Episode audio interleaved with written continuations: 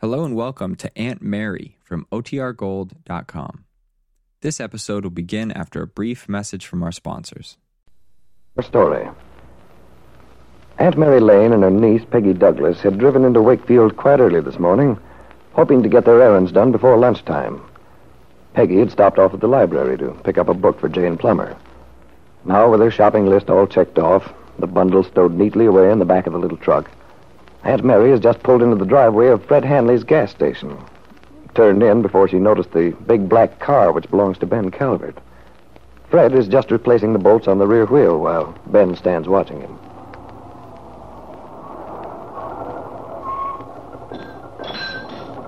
Hello there, Aunt Mary. Be right with you as soon as I get this tire Mr. Calvert's fixed. Well, that's all right, Fred. No hurry. Good morning, Mary. Oh. Good morning, Ben. Haven't seen you in a long time. Must be months. Yes, I guess it has been. How's everything out at the farm? Oh, just about the same. Lefty and Peggy and I managed to stay pretty busy, keeping things running. Shouldn't think you'd mind that. Keeping busy.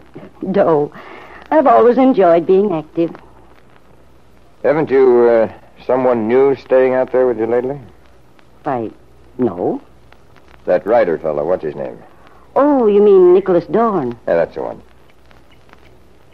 I've uh, seen him in town quite a lot.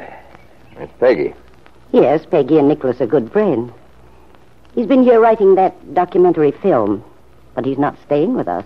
Oh? I thought I'd seen his car parked in front quite a lot when I passed by. Well, he doesn't know many people in town. He likes to come out quite often.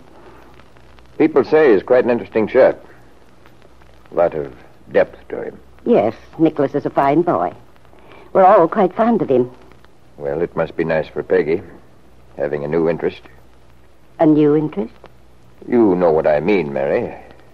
After the disappointment she had. No, I don't think I do know what you mean, Ben. Why don't you come right out and say what's in your mind? You're wondering about Peggy and Bill Meade, aren't you? What makes you think that?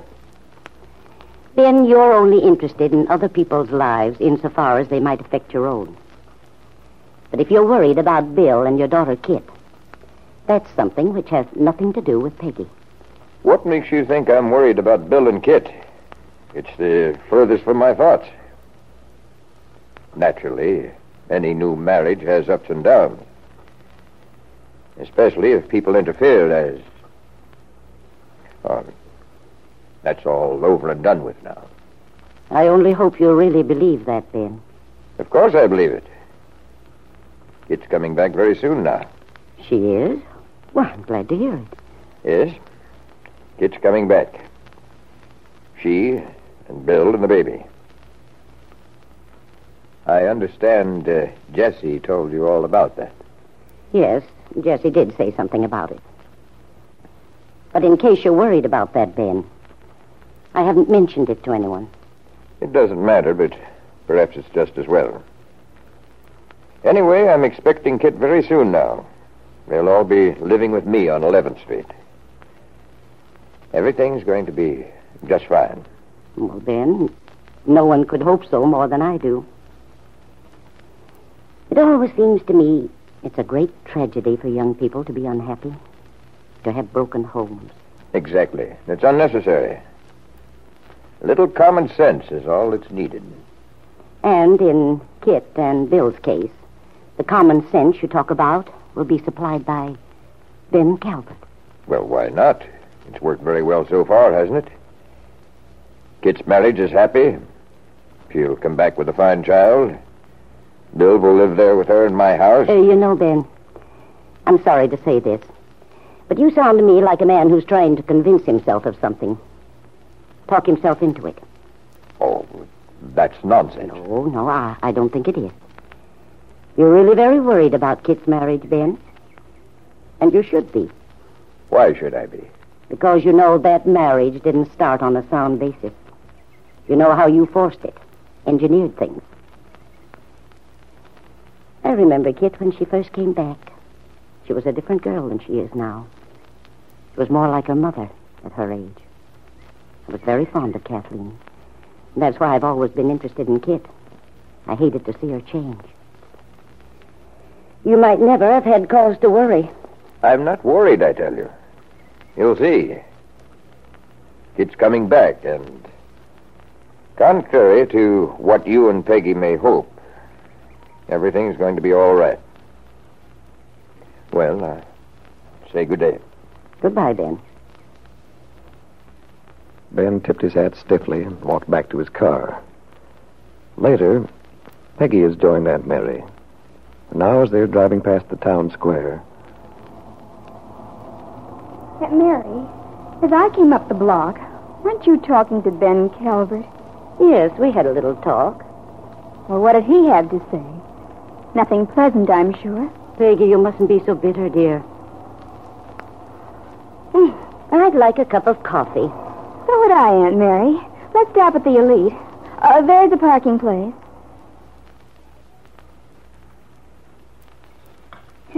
This is just what I needed. A nice hot cup of coffee. Mm, does taste good, doesn't it? Well, now, tell me about Ben Calvert. What's he up to? What did he say? Well, dear, you know it always upsets you to talk about it, so. No, Aunt Mary. I'd rather know. I think I have a right to. He talked about me, didn't he? And Bill? All right, then. The thing is, Peggy, deep down in his heart, Ben Calvert is a very worried man.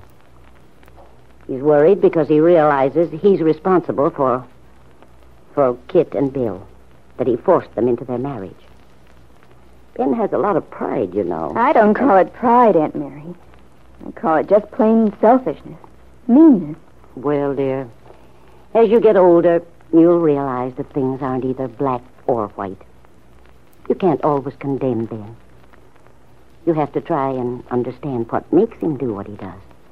Well, if that's so, Aunt Mary, I just wish you could tell me what makes him do things the way he does them.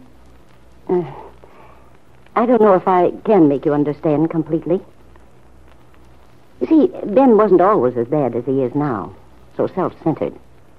There was a time when he was younger that he might have turned out very differently. Then he had a lot of disappointments. He didn't get what he wanted. You mean when you refused to marry him, Aunt Mary? Well, perhaps that was one of the disappointments. Anyway, he got the feeling that everything was against him, that he had to show people, prove he was a success. If that's the case, he certainly ought to relax now. Goodness knows he's made a lot of money. Yes, but that's just the trouble. Money isn't enough. Just the fact of material success is never, never enough to make a person happy. Maybe Ben doesn't realize it, but that's what's bothering him. He'd really like to be admired, even loved. But he knows he's behaved in such a way that most people have no use for him. And so he has to get his satisfaction some other way, by controlling things. And now he's afraid things are getting out of control. Out of control. How, Aunt Mary? Well, of course, Ben didn't say this, but I'm pretty sure I can read between the lines. Actually, the reason he's so happy about Kit's coming back, about her living at 11th Street with Bill, is because then Ben feels he'll be able to keep track of things. See that things go the way he wants them to. Wait a minute, Aunt Mary. Did, did Ben say that Bill would be living at 11th Street? Yes, dear. Why? Nothing. I just. Peggy, where are you going? Excuse me a minute, Aunt Mary. I'll be right back. I, I have to make a phone call. 212J, please. Hello. Is Mr. Dorn in, please? Yes, thank you. I'll wait. So Bill is going to live with Kit on 11th Street. I should have known better than to believe Jesse. Hello? Hello, Nicholas? This is Peggy. Nick, I came into town this morning, and, and I'd like to see you. I have something very important to tell you. What? Oh, I'd rather not talk about it over the phone. It's just that. Well, you remember what we talked about the other night on the way back from Jane's? That's right. Well, Nick, I have an answer for you. So that's your reaction, Peggy. You want to settle your own life definitely, once and for all. But maybe you're making a mistake, Peggy. It might be better to wait, to see what Bill actually does do. Otherwise, you may make yourself even more unhappy than you are now.